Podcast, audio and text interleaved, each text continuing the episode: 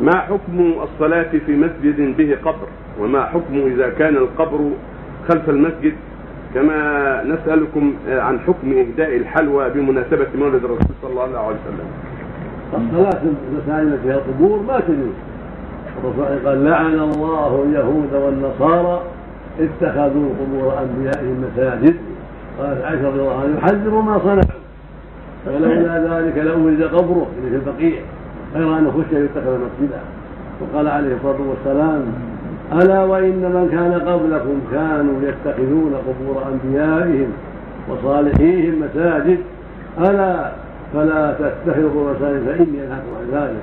خرج مسلم صحيح حديث جنة بن عبد الله البجلي الرسول حذرنا من هذا؟ وبين أن من قبلنا فعلوا هذا المنكر.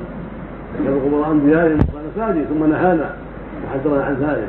فالصلاة في المساجد التي بنيت على القبور لا تصح سواء كان القبر في مقدمها أو عن يمينك أو شمالك أو خلفك أما إذا كان خارج المسجد والمسجد خارج عنه تصح الصلاة.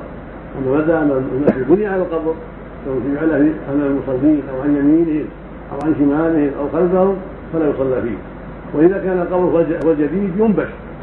ويخرج وفاة القبر إلى المقبرة العامة ويسوى أرضه أما إذا كان المسجد هو جديد على القبر على القبر يهدم ويزال وتبقى القبور راحة للشمس كما هي ظاهرة في عهد النبي صلى الله عليه وسلم.